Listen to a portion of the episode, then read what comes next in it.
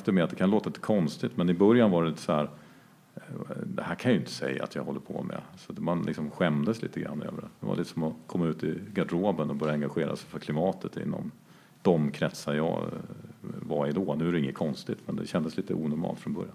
Han är entreprenören som har levt hela sitt yrkesliv inom finansbranschen men som för drygt två år sedan fick upp ögonen för klimatfrågan. I fjol blev han utsedd till årets miljöinfluencer. Han är ordförande i tankesmedjan Global Utmaning och nu vill han genom sitt företag och sociala nätverk We Don't Have Time förändra världen och se till att vi når klimatmålen. Ingmar Rentzhog har blivit någon att räkna med. Det här det är Klimatekot med mig, Elin Leijonberg.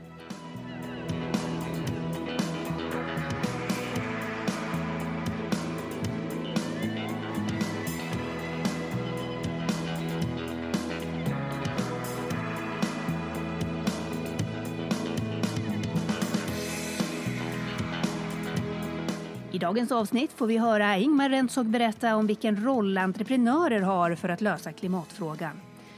Vi pratar såklart om We Don't Have Time, det globala sociala nätverk som lanseras på Earth Day. Men också om hat och hot och om tidsvinsten med att leva klimatsmart. Nu kör vi! Ingmar Rentzhog, välkommen. Kul att ha dig här. Tack. Vi ska prata mer om allt det här men först så tänker jag att vi ska prata om vem du är. Så om du backar ifrån din yrkesroll, vem är du då? Eh, vilken svår fråga. Det jag är en, då är jag en trebarnsfar som bor i Enskede utanför Stockholm. eh, och eh, som eh, ursprungligen kommer från Jämtland där vi befinner oss nu. Eh, där jag är uppvuxen på en gård en bit utanför Östersund med närhet till naturen och det fanns inte så många kompisar som bodde nära så att då måste man bli kreativ. Det är ungefär den jag är. Och kreativ på vilket sätt har det här gynnat dig? Kreativ utifrån att uh, komma på idéer och göra saker som, som är nya helt enkelt. När skulle du säga att ditt engagemang för miljö föddes? På sätt och vis har det egentligen funnits med mig uh, Eh, sen hela min uppväxt utifrån att är man uppvuxen i Jämtland och inte en storstad så har man eh, en relation med naturen. Man åker skidor och eh, på fjället etc. etc. Men jag har aldrig varit en, i alla fall aldrig tidigare varit någon miljömupp eller särskilt mer engagerad än, än någon annan. Så att mitt miljöengagemang på riktigt det väcktes faktiskt för två år sedan och det var tack vare Donald Trump. Eh, utifrån att eh, när han eller det, egentligen, jag ska säga här, det var tack vare Donald Trump och att jag har fått barn. För att när man har fått barn då börjar man fundera på framtiden i lite längre banor än vad man ska göra nästa, eh, nästa år. Eh, och när Donald Trump vann valet eh, så var jag hemma, mina barn var magsjuka och det var lite form av undantagstillstånd faktiskt. För att det var Eh, precis samtidigt så hade Stockholm fått, jag tror det var en eller två meter snö på bara ett dygn. Så att all biltrafik låg nere. Det gick inte att ta sig med bil, hela stan var liksom nedstängd. Eh, det här var ju en klimathändelse i sig, men det hade jag faktiskt ingen aning om då. Eh, och på TV så var Donald Trump väldigt glad över att han hade vunnit valet och höll upp en skylt med Dig Cool. Och det där kändes inte så bra i magen utifrån att ska vi, ja, vi alltså, så mycket vet man att vi behöver göra någonting för vår framtid och klimatfrågan. Och det där är ju att gå åt helt fel håll. Eh, och där någonstans fick jag egentligen insikten att klimatfrågan kommer aldrig lösas av någon annan. Det kommer aldrig komma någon världsledare och lösa det här problemet åt oss. Utan förändring måste komma underifrån. Men innan det här så hade du inte något egentligt engagemang i klimatfrågan? Nej, det ska jag faktiskt inte alls påstå. Blixt från klar himmel? Ja, blixt från klar himmel. Jag hade nog börjat läsa mer om problemet och på så sätt så började jag, min orosgrad började öka. Så att eh, någonstans har det funnits ett intresse men jag har aldrig liksom tagit steget i att börja engagera mig. Och faktum är att det kan låta lite konstigt men i början var det så här det här kan jag ju inte säga att jag håller på med. Så man liksom skämdes lite grann över det. Det var lite som att komma ut i garderoben och börja engagera sig för klimatet inom de kretsar jag var i då. Nu är det inget konstigt, men det kändes lite onormalt från början. För du kommer från finansvärlden? Yes, precis. Jag har egentligen aldrig läst ekonomi eller någonting liknande. Jag kom in i den här världen, finansvärlden med en helt annan bakgrund. Och sen fastnade jag där. Och efter två år så startade jag min första egna företag i finansbranschen som just var en konsultfirma för att hjälpa eh, för att hjälpa finansbolag och börsnoterade bolag att kommunicera med aktieägare och investerare. Och det var det jag gjorde fram till och med för drygt ett år sedan då jag sålde det företaget för att jobba heltid med klimatfrågan. Men du måste berätta om den här brytpunkten. Eh, när du bestämmer, när du, när du inser att eh, ingen annan kommer lösa det här problemet och du bestämmer dig för att sälja Laika, ditt företag, och starta We Don't Have Time. Mm. Hur gick tankarna då? Det var inte en omedelbar process, men det var faktiskt, jag började tänka riktigt mycket på det här. Okej, okay, men om inte våra världsledare kommer lösa det här, vad är det som krävs för förändring? Och eh, jag, har, jag har en egenhet och den, den, kan vara en väldigt bra egenskap, men den kan också vara en ganska dålig egenskap. Att när jag börjar grunna på en idé så har jag svårt att inte genomföra den. Eh, och jag hade ingen aning då vad det här skulle leda till, för det här har blivit eh, en helt annan verklighet för mig. Eh, men jag började grunna på den här idén. Okej, okay, men om det inte finns några världsledare som löser det här, vad behövs då? Och det jag landade i det är att vi behöver snabb förändring. Och då började jag titta på, okej, okay, men varför sker inte snabb förändring? Och började titta på de miljö och klimatorganisationer som trots allt finns och gör väldigt mycket bra men de har inte lyckats få till någon liksom, snabb direkt förändring. De jobbar lite steg för steg. Eh, och det jag såg det var att det var väldigt, precis som inom finans som var dåligt att kommunicera, så såg jag samma sak här. att Det fanns ett glapp, man var inte duktig på att använda modern informationsteknologi. Man kommunicerade mycket på det gamla sättet, seminarier, konferenser, kanske någon demonstration på gatan. Men det finns så mycket mer man kan göra år 2016 som det var då. Eh, så att jag började titta på, men vad är det som har skapat snabb förändring? Och det här är ett globalt problem, så vi måste titta globalt. Det funkar liksom inte att vi bara gör någonting land för land, vi måste tänka globalt. Eh, och det som faktiskt har förändrat världen på väldigt kort tid, det är ju internetgiganter och social media. Absolut inte bara på gott, utan både på gott och ont. Eh, och där någonstans föddes idén då att ja, men varför inte bygga ett socialt medienätverk i syfte att mobilisera alla som är oroade av klimatfrågan som gör att de får ett verktyg där de faktiskt kan agera tillsammans. Eh, och det är det som då We Don't Have Time går ut på. Vad fick du för reaktion då i finansbranschen när du gör det här? Jag fick nog lite eh, från början fick jag nog lite, vad heter det, förvånade reaktioner. Men, eh, men det gick nog ganska snabbt över eh, för att det är inte så att hållbarhetsfrågan, jag är inte den enda personen som har vaknat inom finansbranschen när det kommer till hållbarhet. Faktum är att finansbranschen började, det började ske ett skifte som började ungefär samtidigt som mitt intresse och engagemang för frågan började. Där hållbarhet har gått ifrån att vara någonting som man gör för att det ska se bra ut för sin image till att det är någonting som eh, förvaltaren, det vill säga den som bestämmer över vart kapitalet ska placeras, tittar på var finns det risker och var finns det möjligheter. Och ser man hållbarhetsfrågan från en sån aspekt, då finns det jättemycket risker. Eh, jag menar bara extremväder, enorma kapitalförluster. I spåren av de här extremvädren vi haft i USA nu, den här eh, exempel bränderna i, i Kalifornien, ja det har gjort att Eh, elbolag som man finansmarknaden tidigare har sett som säkra som sten eller som banken har gått i konkurs på grund av att de har drabbats av skador och liknande. Så det är enorma risker som ligger i klimatfrågan som man kan mäta finansiellt. Och finansbranschen är duktig på att titta på risk. Eh, mycket duktigare än många andra branscher. Eh, och sen är det omvänt då, möjligheter. Ja, du har ju en hel uppsjö med nya aktörer och inom finansbranschen så älskar man ordet disruptive. Det innebär att man vänder en bransch helt upp och ner. Eh, det kommer någonting nytt, typ Spotify. Eh, Jag menar, vem tillverkar CD-skivor idag? Du vill inte investera i CD-tillverkare i CD-tillverkare. Eh, eller när Apple släpper sin nya mobil, ja vem köper en Nokia-telefon tre år senare? Ingen. Då kommer en ny aktör och gör någonting på ett helt nytt sätt. Och är det någonting som är mega disruptive så är det ju klimatförändringarna. Men också alla nya lösningar som vänder upp och ner på gamla marknaden. Jag menar idag, eh, det jättenervöst att äga ett eh, kolkraftverk. Varför då? Inte för att Donald Trump reglerar, han håller ju på att luckra upp alla regler.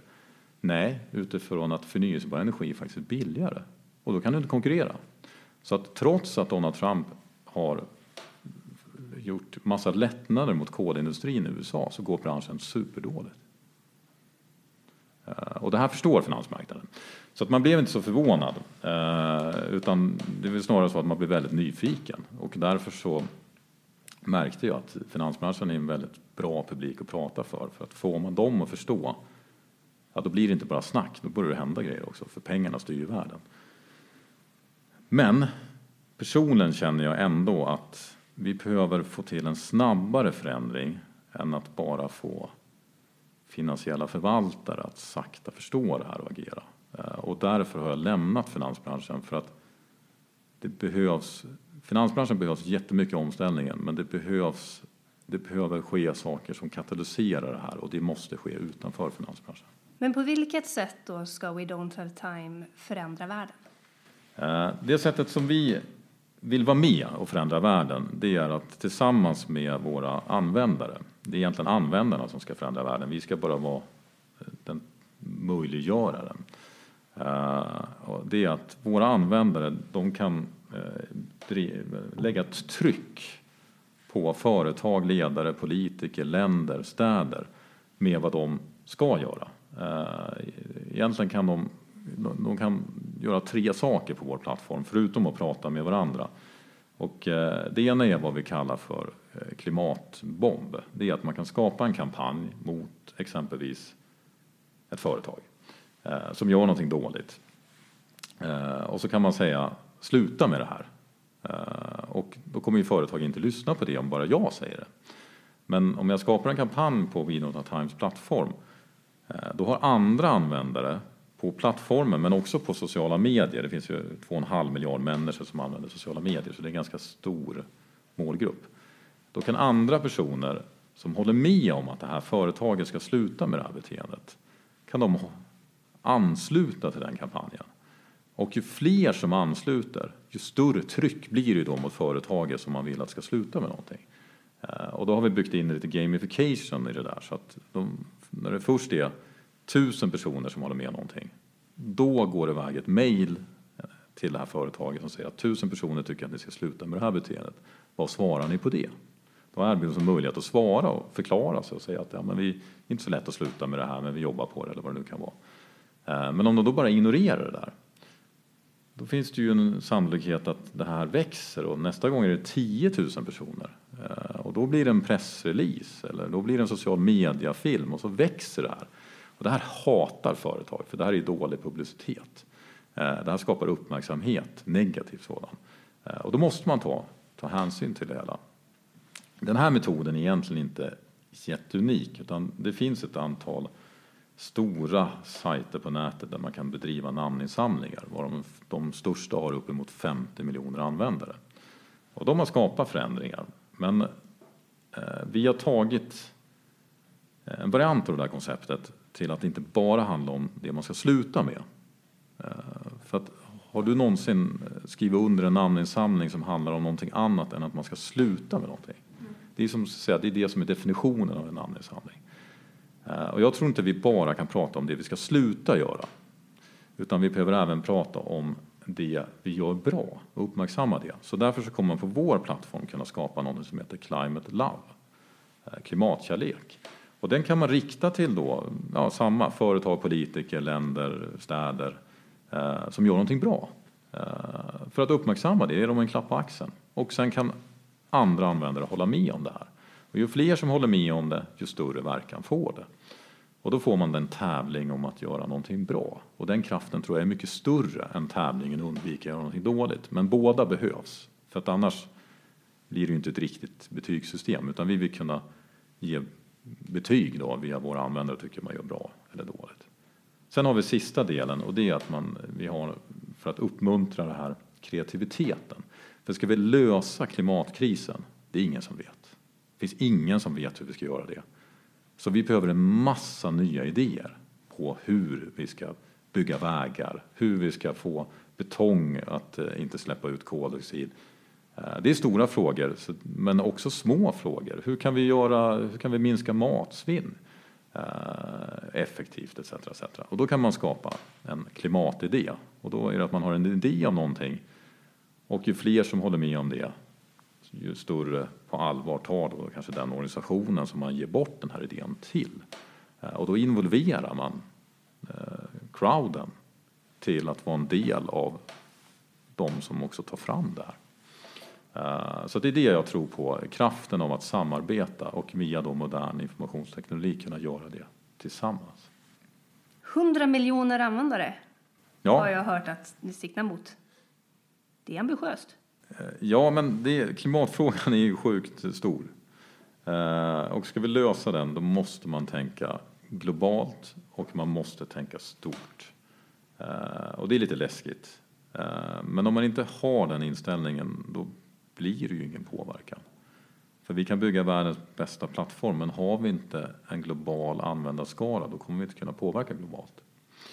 Eh, och då kan man tänka då 100 miljoner, men, men faktum är den att internet är ju fantastiskt på så sätt att vem som helst kan i princip få en publik på flera hundra miljoner genom att komma fram till någonting nytt. Vi har ju, jag menar, det finns ju Youtube bloggare som får hundra miljontals tittare genom att spela dataspel. Eh, det, finns, det kryllar av så att säga, personer och organisationer som har lyckats nå en sån publik där ute. Eh, och anledningen till att vi eh, tror att det är absolut möjligt att nå minst 100 miljoner, det är att om man tittar på just sociala medier så är det ungefär 2,5 miljarder människor som har tillgång till sociala medier idag. Och den här siffran ökar hela tiden. Så det är en väldigt växande marknad. Och om du ser att du ska ha 100 miljoner av 2,5 miljarder, då är det inte en jättestor siffra. Eh, vi vänder oss ju i och för sig inte till alla, utan vi vänder oss till de som har klimatoro, de som erkänner problemet. Klimatförnekare är inte vår målgrupp. Faktum är att de är inte ens välkomna på vår plattform. Du måste erkänna vetenskapen, du måste erkänna växthuseffekten för att vara medlem i vår community. För att vi vill inte ha en diskussion om problemet, vi vill ha en diskussion om vad vi ska göra åt problemet. Och där finns det hundratals åsikter som man kan, kan ha, olika lösningar. Men vi vill ha diskussionen handla om lösningarna. Och tittar man på hur många människor i världen, när man har gjort globala undersökningar, som har just klimatoro, det vill säga man både erkänner problemet och är orolig över problemet, man förstår dess innebörd, så är det 54 procent av alla jordens människor som känner den här klimatoron. Så att vår målgrupp är således 54 procent och 2,5 miljard. Och vi behöver, i den storleksordningen är 100 miljoner bara en delmål. Men det är lite galna det är mål. Men eh, vad då, då? Vi behöver stora mål. Det är ingen, tänk dig Mark Zuckerberg. Jag menar, vem kunde tro att han skulle lyckas med 2,5 miljarder när han startade? Har ni någon tidsaspekt när ni försöker nå det här målet? Eh, tre till fem år, men det är ju alltså vi, det är helt omöjligt att säga.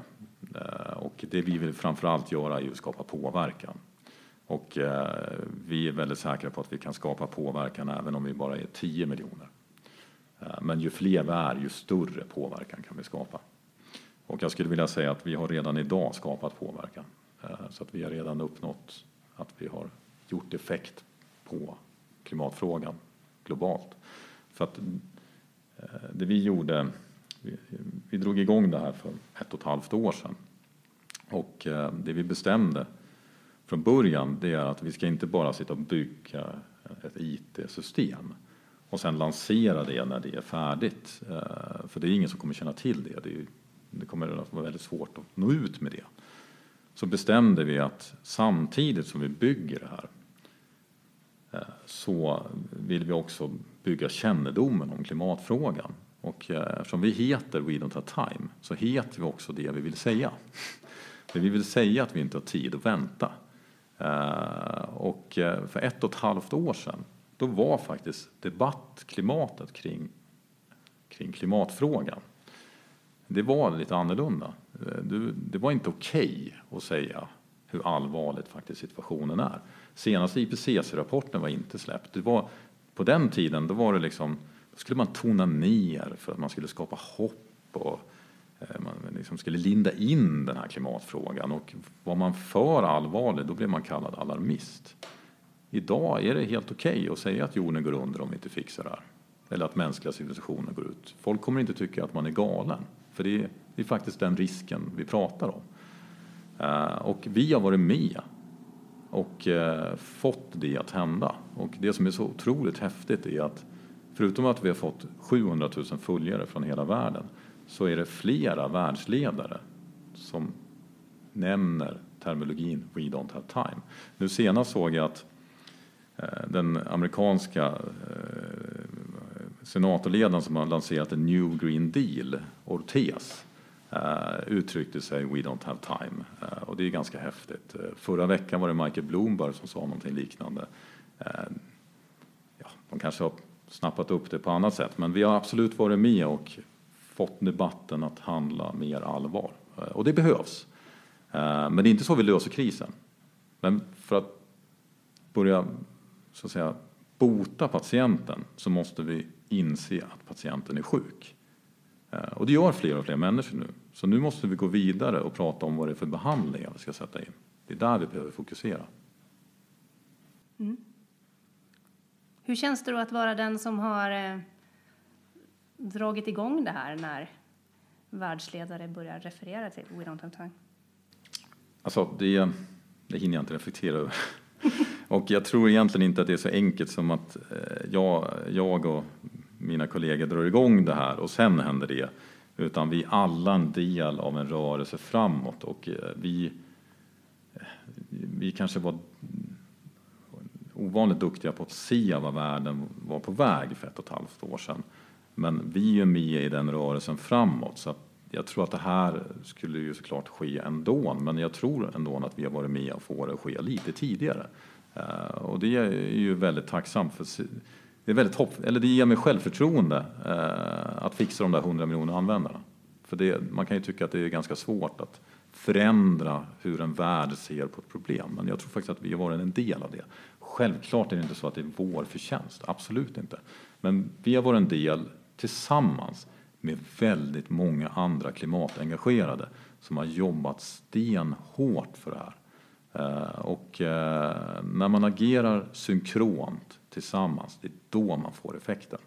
Eh, och det är häftigt att vara en del av, men jag vill inte ta åt mig äran av det. Men, men jag tycker ändå att det, det visar på att det går att få till en snabb förändring i debattklimatet. För det har faktiskt skett en helt annan förändring. Eh, ifrån min gamla värld, i företagsvärlden. Eh, jag hörde, det var ett, ett av Sveriges större byggbolag som hade en, en hållbarhetsutbildning.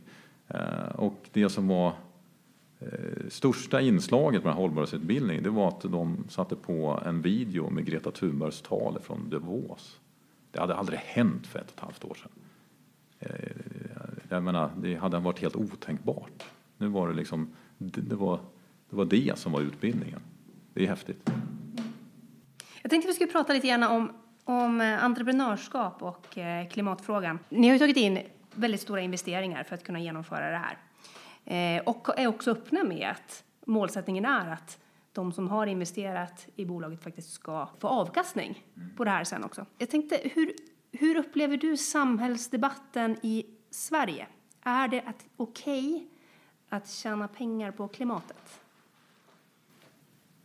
Det beror på vem du frågar. Eh, tyvärr finns det fortfarande de som anser att det inte är okej. Eh, jag tror de blir färre, men de är ganska högljudda. Eh, och jag tycker det är en väldigt konstig inställning för att, jag menar, vi har faktiskt den största krisen inom mänsklighetens historia som håller på, som pågår. Ska vi då göra det till någon sorts ideellt fritidsintresse att lösa det problemet? Jag menar, kom igen, då kommer vi aldrig lösa problemet. Utan vi behöver Vi behöver kommersiella krafter som kan gå in med finansiella muskler tillsammans med politiker, tillsammans med ideella organisationer och lösa det här. Eh, så att det kan inte bara vara ett fritidsintresse eller någonting man gör när man redan har tjänat sina pengar. Det är mycket det som filantropin har gått ut på, att det är någon som har tjänat ihop sina pengar, typ Bill Gates. Eh, och sen säljer man företaget och jobbar med någonting annat och så satsar man alla pengar på att reparera den skada man gjorde när man gjorde businessen. Det funkar inte. Vi har inte tid med det. Utan från och med nu så måste vi samtidigt som vi tjänar pengarna också se till att vi tjänar pengar på någonting gott. Eh, och eh, av den anledningen så är We Don't Have Time ett, företag för att vi tror på den kraften. Eh, vi vill inte vara beroende av donationer. Eh, vi vill vara beroende av investeringar så att vi kan få investeringen att faktiskt växa. För då behöver vi inte lika mycket kapital. För då blir ju det självförsörjande. Eh, men det finns egenheter när det kommer till det här med, med den kommersiella världen och det är faktiskt, om du tar Sverige så är det hur lagstiftningen fungerar. Om du är ett privat bolag så får du inte ha ett annat mål än att maximera vinsten. Det är helt bisarrt. Eh, men det är klart att ett företag måste tjäna pengar men man kan ju ha många andra mål och mm, allting handlar om tidshorisonten. Jag menar, antingen kan jag tjäna pengar väldigt kortsiktigt eller också så kan jag tjäna pengar genom att ha en väldigt lång tidshorisont. Och är det någonting vi behöver så är det ju långsiktigt tänkande till hela systemet. Så av den anledningen så är just We Don't Have Time eh, inte bara ett vanligt företag utan istället för att vi grundare äger alla aktier så har vi skänkt dem till en välgörenhetsstiftelse som äger då majoriteten av aktierna. Men sen har vi då investerare som finansierar bolaget. Så vi har valt en, en mix där. Och anledningen till det, det är att om du har investerare så har investerarna någonting att säga till om. Och vi vill inte att investerare ska kunna göra om bolagets eh, kås eller syfte. Utan syftet ska vara att vi vill bygga en plattform för att vara med och stoppa klimatkrisen. Vi vill inte bygga en plattform som blir någonting annat. Så därför så har vi cementerat det i en stiftelse. Så det kan inte ens jag ändra. Vad eh, är ditt råd då till alla entreprenörer där ute som känner att de skulle vilja göra någonting för klimatet? Kör! Eh, jag, jag, egentligen, väldigt många nya bolag handlar ju om att lösa problem. Eh, och det kan vara klimatfrågan, det kan vara miljöfrågan eller andra typer av samhällsförbättrande problem. Det är extremt få nya bolag som startas idag som handlar om att bara tjäna pengar. Så att har man ett väldigt bra syfte med sitt entreprenörskap, då kommer det förmodligen gå bra. För då har man, Eh, då har man motivationen, även när det går trögt. Och ska man bygga bolag och organisationer, då går det riktigt trögt tid från stund till stund. Eh, och jag tror också att det är en förutsättning att ha en riktigt bra motivation och syfte för att kunna attrahera andra duktiga talanger som ska vara med och bygga det här. För det går inte att bygga ett företag helt själv. Eh, och där har det skett en jättestor skifte i samhället faktiskt. Eh, om man tar undersökningar på handelshögskolor etc. så sätter nu för tiden studenter inte lön som det som är nummer ett prioritet utan de sätter faktiskt att man vill vara med och bidra och göra skillnad och göra någonting bättre. Och det här, det är en jättefördel för alla nya företag för de förstår det.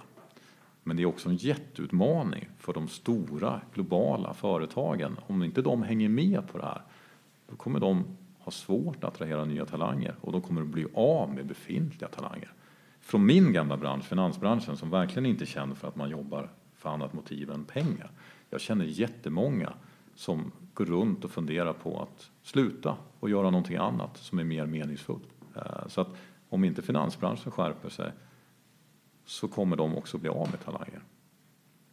Sen du började jobba aktivt med klimatfrågan, vad är det som har förvånat dig mest? Det som, jag är lite naiv, eh, så det som har förvånat mig mest det är att det finns, eh, det är inte så enkelt som att det handlar om att vi behöver ha, upplysa företag, individer om problemet. när jag gick in i det här så trodde jag lite grann att det handlade om att förstår man problemet så kommer man agera därefter. Eh, vidta åtgärder och liknande. Och då menar jag inte bara förstå problemet på pappret utan förstå problemet på riktigt. För det är många som förstår problemet på pappret men som inte riktigt har fått in kunskapen i, i sina känslor. Eh, men det är tyvärr inte så enkelt som att få folk att förstå det här problemet på riktigt. För det finns faktiskt väldigt stora intressen som inte vill att någon förändring ska ske. Och många individer är också räddare för de samhällsförändringar som kommer att komma. Mer rädda för dem än för klimatförändringarna. Eh, och så att eh, jag är förvånad över att, att jobba med klimatfrågan Eh, har blivit att jobba med en infekterad fråga som möter väldigt mycket motstånd och hat. Och det, det är inte särskilt trevligt. Varför tror du att det är så? Dels tror jag att det beror på att det finns starka intressen som inte vill ha någon förändring. Jag menar om du är en nation vars armé försörjs av att du säljer olja då är det ett nationellt hot om världen blir fossilfritt. Eh, och sen har du stora multinationella bolag, eh, investerare som har väldigt höga intressen och mycket pengar att förlora i en omställning. Dels har du sådana krafter. Och det de krafterna har lyckats med, det är att de har lyckats fördröja förändringen. Och tittar man på det här, det är många forskare som har tittat på det här, så ser man samma strategier som, man hade, som tobaksindustrin hade på 60-talet. För kunskapen om att det, att det ger lungcancer att röka, den är inte ny. Den var i princip lika utvecklad på 60-talet som idag. Ändå dröjde det in på början av 2000-talet innan tobaksindustrin började bli reglerad på allvar. Så att man lyckades fördröja det 40 år. Problemet med klimatkrisen är att om 40 år så har vi ingen civilisation om vi inte har börjat nu. Eh, eller då har vi en civilisation som är eh, imploderande. Eh, så att vi har inte den här tiden att fördröja det. Och det här är ju enormt frustrerande för att det kommer ju drabba även de som jobbar med att åstadkomma fördröjningen. Det tror jag är en bit. Den är ganska liten.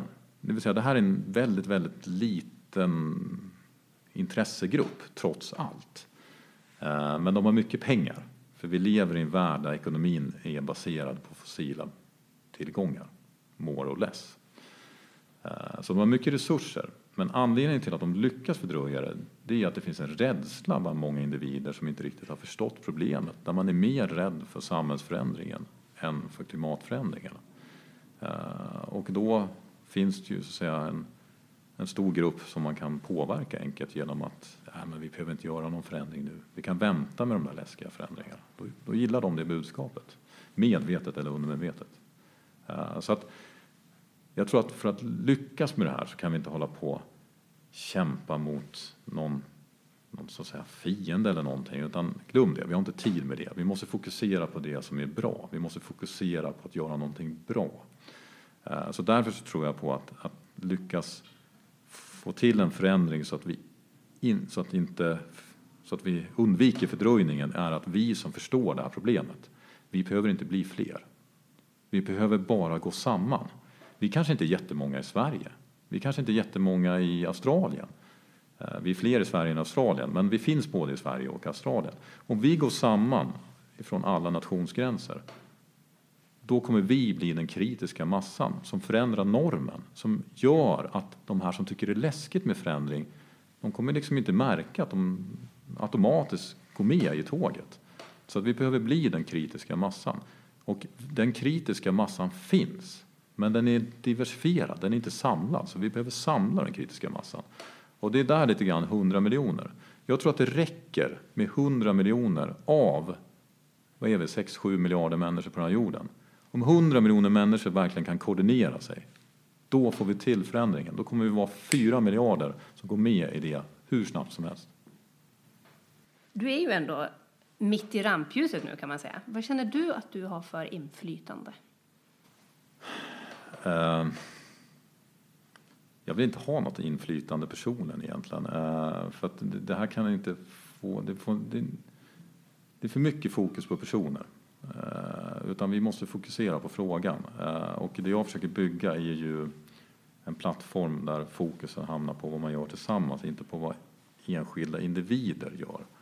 Eh, men vår värld fungerar tyvärr så att för att nå ut så får du medieutrymme om du lyfter fram en person. Du får inte medieutrymme om du lyfter fram en fråga. Och det där är jag ju medveten om såklart, så därför så är det ju så att säga ibland tvunget att man måste lyfta fram personen. Eh, men det, är, det är snarare en baksida och ibland ångrar jag att jag gav mig in på det här för att det, eh, det är inte så att all uppmärksamhet är bra uppmärksamhet. Det finns väldigt mycket negativa sidor. Så som? Så som hot eh, och liknande. Har du fått motta mycket sånt? Absolut. Upplever du mycket näthat? Absolut. Eh, men inte bara det, utan eh, hackingförsök, eh, aktiv, att, att bli aktivt motarbetad är inte trevligt. Hur hanterar du det då? Um, inte gräva ner sig i det utan fokusera på det man ska göra. Och sen någonstans får man väl ha en inställning att är man ett hot är man också någon som kan göra skillnad tror att det kan avskräcka folk från att våga engagera sig och sticka ut i den här frågan? Ja, det tror jag absolut. Det är därför det är så extremt viktigt att vi står samlade och att man vågar prata. För det är inget läskigt om man inte står själv, men det är väldigt läskigt om man står själv. Och det är också en anledning till att vi bygger ett eget socialt medienätverk där alla som går med i vårt nätverk skriver under på två saker. Det ena är att man erkänner vetenskapen att människor har en påverkan på klimatet. Eh, det andra är att man skriver under att man inte får komma med personangrepp och hata andra medlemmar. Och det kan man ju tycka är en självklarhet. Men det är inte en självklarhet. Twitter, Facebook är full av hat. Och det är helt okej. Okay. om du mordhotar någon, då kanske du blir avstängd av Facebook. Tveksamt, men kanske i förlängningen.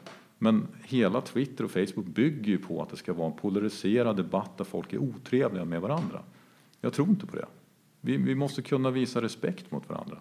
Eh, och eh, ha en dialog snarare än att vara så extremt polariserade och konfrontativa. Och man behöver inte hålla med om varandra, men man behöver ju inte vara otrevlig med varandra. För det är vi ju inte i övriga samhället. Känner du att den här positionen som du nu är i ställer krav på hur du personligen lever ditt liv? Um, ja, det, det, är ju lite så man gärna vill ha det i liksom, miljö...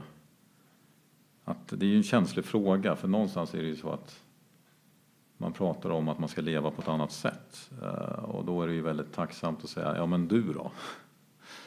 Uh, men det där får vi ju liksom någonstans inte fastna i. För att det är ju så här att ingen lever ju hållbart idag. Vi alla behöver bli bättre. Eh, det är väl bara det att vissa är, är, behöver bli mycket bättre och andra behöver bara bli lite bättre. Eh, så alla behöver bli bättre och eh, jag tror absolut det är viktigt att försöka leva som man lär. Men det får aldrig bli så att man känner att man måste göra saker av tvång. För då blir det inte då blir det inte äkta. Utan jag försöker leva som jag lär för att jag vill det, inte för att någon annan tvingar mig till det. Eh, och det, eh, jag menar, jag skiter i vad, vad folk tycker. Jag, jag, jag försöker leva så klimatsmart för att jag vill, jag vill göra det så att jag kan få andra att bli inspirerade. Det är det som är min drivkraft. Och det tycker jag, eh, det finns eh, absolut. Det är väldigt, eh, vi, vi vi börjar ju skifta för förändringar, värderingar i samhället där folk är väldigt nyfikna. Jag har exempelvis satt upp solceller på mitt hustak och det kommer förbi grannar och är väldigt positiva till den här förändringen. Det är ju, det är ju roligt. Ehm, så att det är snarare det som, som driver mig. Så att, nej, inte av tvång, men det finns säkert en, en form av en sån liksom, krav på miljöförespråkare. Eh, och det kan man ha lite olika åsikter om. Jag, jag egentligen är fokuserar på att göra någonting bra istället. Men jag tror också på att man behöver... Eh, man kan inte bara säga hur man ska förändras, man måste också försöka leva det. för att då blir det på riktigt. Precis, för det handlar ju någonstans om att få in det i sin livsstil och i sitt vardagliga liv, de här förändringarna som man ska göra. Och jag tänker ändå, du är, du är ändå en rätt upptagen man kan jag tänka mig. Du är nyss fyllda 40, småbarnsförälder, tre små barn har du. Eh, du är styrelseledamot i flera olika bolag. Du driver ett nystartat bolag som med ambition att förändra världen. Eh, så man undrar ju lite grann hur du har tid att själv leva klimatsmart. Ja, men det finns absolut ingen motstridighet till. Gör inte det? Uh, nej, det är väl snarare så att det tar ju tid att handla en massa prylar. Eh, jag menar, eh, har du tiden då konsumerar du mer. Om du inte har tid eh, så konsumerar du mindre. Men det är klart att du kan ju konsumera att du måste hetssemestra, åka en weekend till Bali och liknande. Men är det någonting jag vill göra när jag är ledig så är det faktiskt inte att göra någonting som är jobbigt. Och ehm, nej, jag har aldrig upplevt att det, jag menar om jag äter om jag avstår att äta kött, det tar ju inte mer tid att äta en nyttig grönsaksbaserad rätt. Det tar ju lika lång tid. Eh, kanske tar lite längre tid att lära sig laga det där, men det är ju bara en inskolningsperiod. Så ja, jag kan säga så här, det är en jätteutmaning att hinna med saker. Men jag har aldrig sett en motstridighet till tid och eh, att leva klimatsmart. Jag ska inte säga att jag lever klimatsmart, men jag, jag försöker leva klimatsmart. Eh, det, man, får tänka, man, får, man får effektivisera och eh, jag har satt upp en grej och det är att jag inte flyger. För att flyget är problematiskt för det har en så stor, om du tar din privata konsumtion är flyget en väldigt stor del. Och då jag verkligen vill eftersträva minska mitt klimatavtryck så är det ganska lätt och tacksamt att börja med att ta bort det som är den största delen från början. Eh, jag ska inte säga att jag aldrig kommer flyga, men jag flyger inte nu. Eh, och jag kommer inte flyga i närtid. Men det kommer säkert finnas någon anledning till att flyga någon gång. Eh, men hur som helst, det som har skett istället det är att jag fått en enorm tidsvinst. Jag pratade, jag, jag pratade, nu är jag i Östersund och jag åkt tåg, men i tisdags så pratade jag i Texas. Men jag gjorde inte det genom att flyga dit, vara där i flera dagar och sen åka hem. Jag gjorde det genom att vara med en timme på, via videolänk. Och jag fick ju mycket större effekt, för jag var den enda talaren bland 10 000 jag tror det var över 10 000 talare på det eventet. Den enda talare som fick tillåtelse att vara där digitalt. Så jag fick ju mycket större uppmärksamhet. Eh, och den tid jag la ner på att vara på ett event på andra sidan jorden, förutom förberedelser, så var det en timme. Så att jag skulle säga så här, att leva klimatsmart, det är ju faktiskt en tidsvinst. Eh, jag, jag kan vara hemma med familjen istället för att vara borta i Texas. Jag får mycket mer gjort eh, på kontoret hemma i Sverige. Men jag är ändå internationell. Eh, jag har hur många internationella kontakter som helst som jag inte har träffat men som jag känner väldigt väl genom att vi pratar med videolänk och liknande. Och jag skulle aldrig ha tid att underhålla det nätverket om jag skulle flyga och fara runt hela världen. Så tid, alltså svaret på din fråga, jag tänker lite högt här, det är att leva klimatsmart ger faktiskt mer tid. Det är den största vinsten av att leva klimatsmart. Och ändå så är det ju det någonstans som är eh, huvudargumentet till att man inte kan sluta flyga. För att flyget, det går fort, åka tåg tar tid. Eh, och sen ett annat argument är ju även där som du är inne på med nätverkande och bygga kontakter om hur viktigt det är att träffa människor i verkligheten. Men du upplever inte det som ett problem? Nej, det, det är för att om man tror att man ska leva precis som förut men sluta flyga och, och sluta göra saker, ja då blir det ju bara nackdelar, då blir det en uppoffring. Men om man istället ser det som att man kan göra saker på, på nya sätt, ja då hittar man också nya möjligheter. Uh, och uh, ja, det är klart att det digitala mötet aldrig kan ersätta ett fysiskt möte. Och vi behöver resa, vi behöver träffa varandra, men man kan ersätta väldigt mycket. Och när man väl är ute och reser, ja då kan man se till att planera det och göra någonting riktigt bra av det. Ska man flyga till Australien, ja men stanna då inte i fem dagar. Stanna längre, gör mer av det. Eh, planera mer, utnyttja tiden mer. Och då får du ju mer tid. Och det här med att man inte kan lära känna människor digitalt, det tror jag är lite inställningsfråga faktiskt. Jag, jag känner att jag har väldigt bra eh, relation med personer som jag inte har träffat. Eh, men har man samma värderingar, brinner för samma saker, eh, ja då överbrygger man det. Eh, och den här teknikutvecklingen är bara sin linda. Jag menar många företag, för fem år sedan då hade de kvar faxen, det har de inte idag. Men nästan alla stora företag som jag har erfarenhet av, de sitter fortfarande och kör jättedåliga telefonkonferenser med skrapigt ljud. Eh, jag menar att prata med video är en enorm skillnad med bra ljud än att höra någon på en skrapig telefonlinje som du inte ser, någon som sitter och koncentrerar sig med någonting annat. Det är inte att jämföra. Så jag har hur mycket idéer som helst hur man kan göra det här häftigt. Eh, ett, ett stickspår, det jag skulle vilja se för jag har hållit på väldigt mycket med just digitala konferenser. Vi har, vi har, bland annat har We Don't Have Time arrangerat världens första klimatfria, nej, klimat, eh, fossilfria klimatkonferens där vi hade talare från hela världen som kopplade upp sig online och så hade vi över 9000 deltagare från 90 länder. Eh, och det hade vi aldrig lyckats med om vi hade gjort det fysiskt, för det hade vi aldrig haft råd med. Eh, så att, och där jobbade vi mycket med, med teknik för att få det att hända.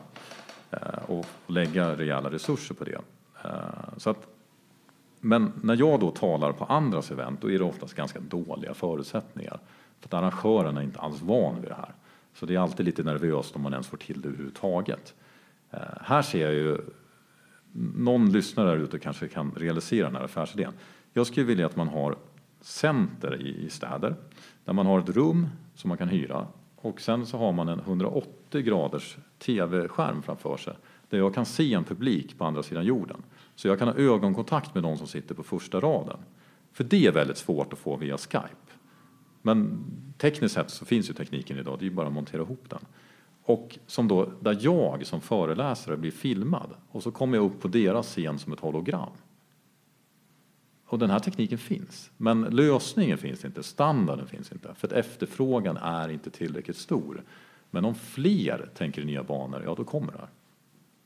Så det finns hur mycket som helst att göra här. Självklart kan vi lära oss umgås digitalt. För nya generationen, ta hela gaming-generationen, de har ju vänner som de aldrig har träffat. De har inte ens sett dem, de har sett en avatar. Så att absolut, det är, det är bara tänk nytt. Men hur tänker du kring, eh, apropå att inte flyga, kring att få uppleva och se olika delar av världen? Ja, där är det ju så, och det, det är ju, jag menar, jag har ju gjort det. Eh, och då är det ju lite så här, ja, och sen har jag slutat flyga. Det, det är klart jag förstår att det, det, det här är ju knepigt Att och vara någon sorts viktig Petter, så jag vill absolut inte, jag vill absolut inte vara den viktig Pettern. Eh, utan eh, var och en får stå för sitt eget beslut och sluta flyga om de vill göra det. Eh, men det är ju ett problem som du säger. Men samtidigt, det är inte svårt att resa på hållbarare sätt. Jag menar, du kan se hela Europa med tåg, det är inte komplicerat. Det är lite mer komplicerat att eh, resa till USA eller Australien och andra sidan jorden. Men faktum är att jag, det här var långt innan jag blev klimatmedveten. 15 år sedan så åkte jag och eh, min, min fru till eh, Shanghai med tågväg. Jaha. Och eh, det går. Det var faktiskt en, av de roligaste semestrarna jag gjort. Det kräver att man har tid. Själva resan tog två veckor. Sen flög vi tillbaks. Så det hade tagit fyra veckor om vi inte hade flugit tillbaks. Men det var en otroligt äventyrsfull resa. Jag kan verkligen rekommendera den. Skulle inte du... av klimatskäl, utan av att du får en upplevelse. För varför är det vi åker iväg? Jag menar, det är ju för att vi vill uppleva saker. Eh, och eh, vi kan bara resa på andra sätt. Men det kräver mer tid. Eh, så därför så får vi helt enkelt se till att använda den teknologin till att effektivisera tiden. Så när vi är lediga så tar vi oss tid på riktigt. Och då tror jag att vi mår mycket bättre. När det kommer till att försöka leva hållbart, vilka är de största utmaningar som du själv kämpar med? Eh, att få sina barn att äta vegetarisk mat eh, är inte helt lätt. Eh, jag, äter inte, jag är inte 100% vegetarian själv heller för den delen. Jag tycker inte man behöver vara ett eller noll utan man kan tänka mer medvetet. Men det är, det är en utmaning att få, få in den kosten bland små barn. Och det är egentligen lite fånigt för att de borde ju göra det. De gör ju som man säger men det, det är svårare än, man, svårare än vad jag föreställer mig. Eh, nej men sen är ju det att det är svårt att bryta normer. Jag menar när, när, när vänner och bekanta och samhället gör på ett sätt vill man inte vara den där som säger nej jag flyger inte, jag gör inte det här. Det är obekvämt.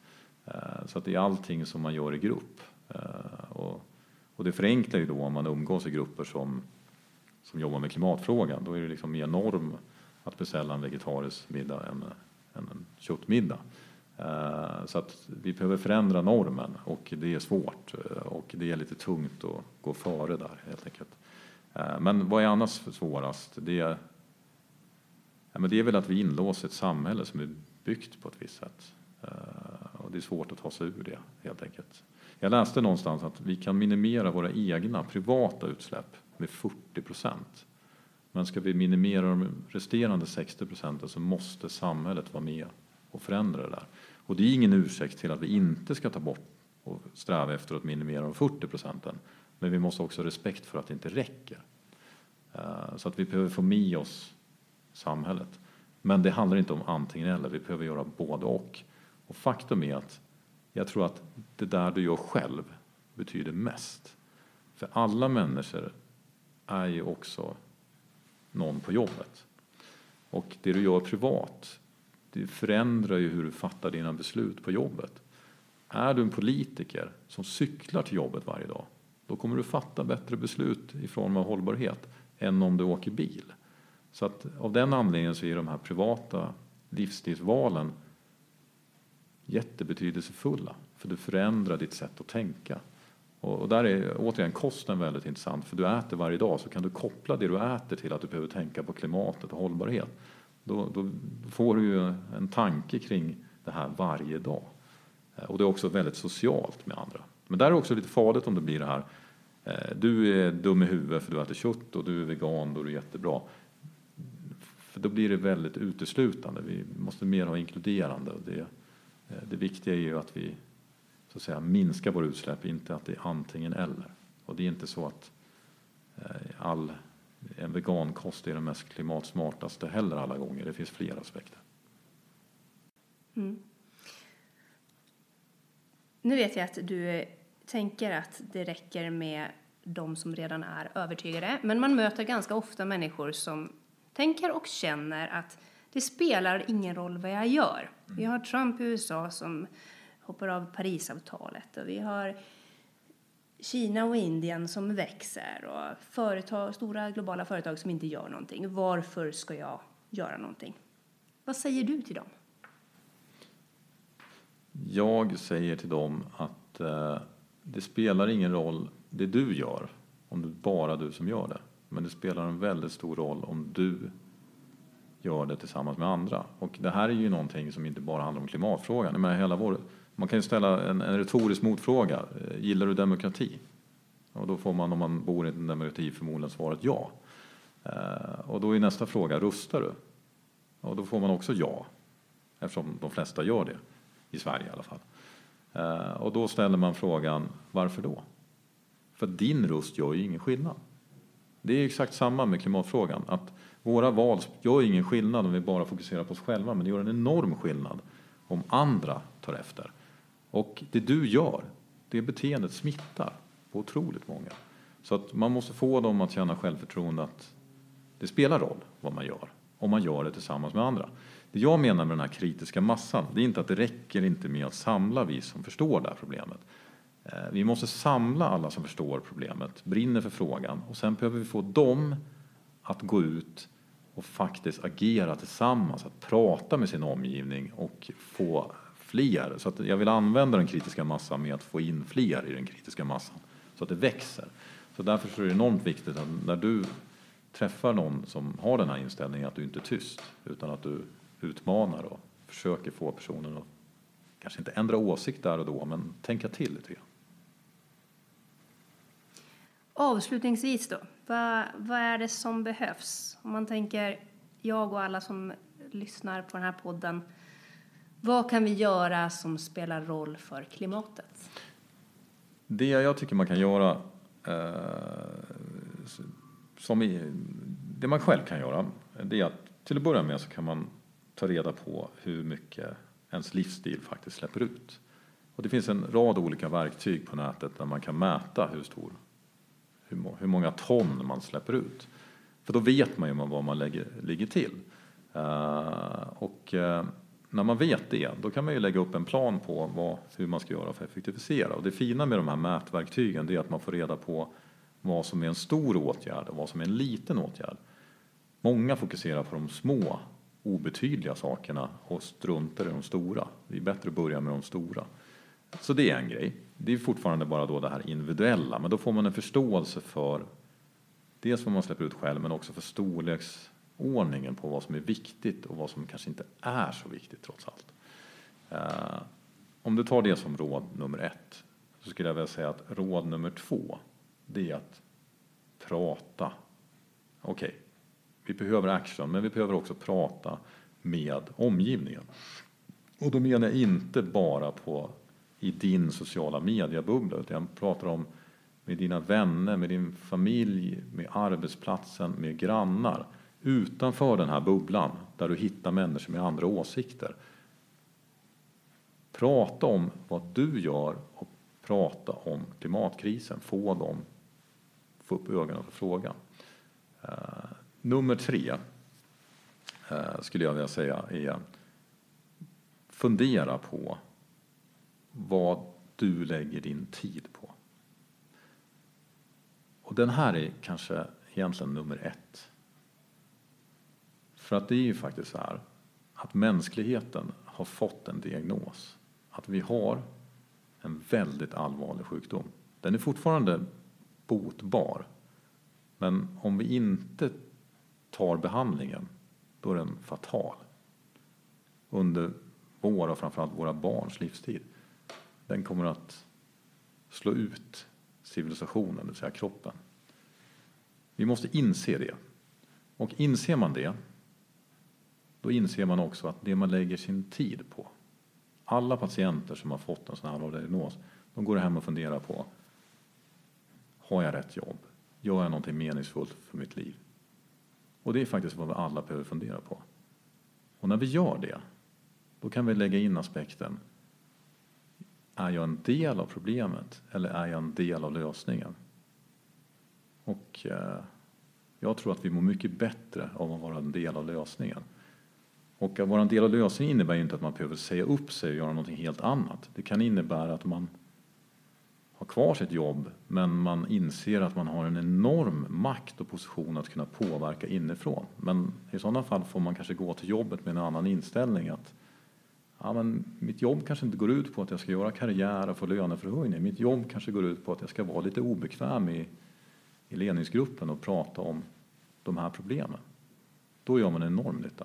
Så jag har en jättestor respekt för alla som är politiskt involverade i alla möjliga partier. Det finns jättemånga miljöengagerade där ute eh, som gör mycket större nytta än om de bara skulle göra något helt annat. För de har en position i samhället där de faktiskt kan påverka. Men de behöver få mycket, mycket stöd i ryggen. För annars kommer de aldrig klara att bryta igenom. Så att, nu kommer jag lite från ämnet, men tre råd. Ett, förstå din egen påverkan. Börja optimera, göra förändringar i det lilla. Det behöver inte vara några stora uppoffringar utan små saker som har stor effekt. Två, var högljudd, prata med din omgivning. Tre, fundera på var du lägger din tid. Den är viktig. Stort tack för att du kom hit. Tack. Jag hoppas verkligen att du lyckas förändra världen. Det är inte jag som ska göra det, är vi som ska göra det tillsammans. Tack Ingmar. Tack.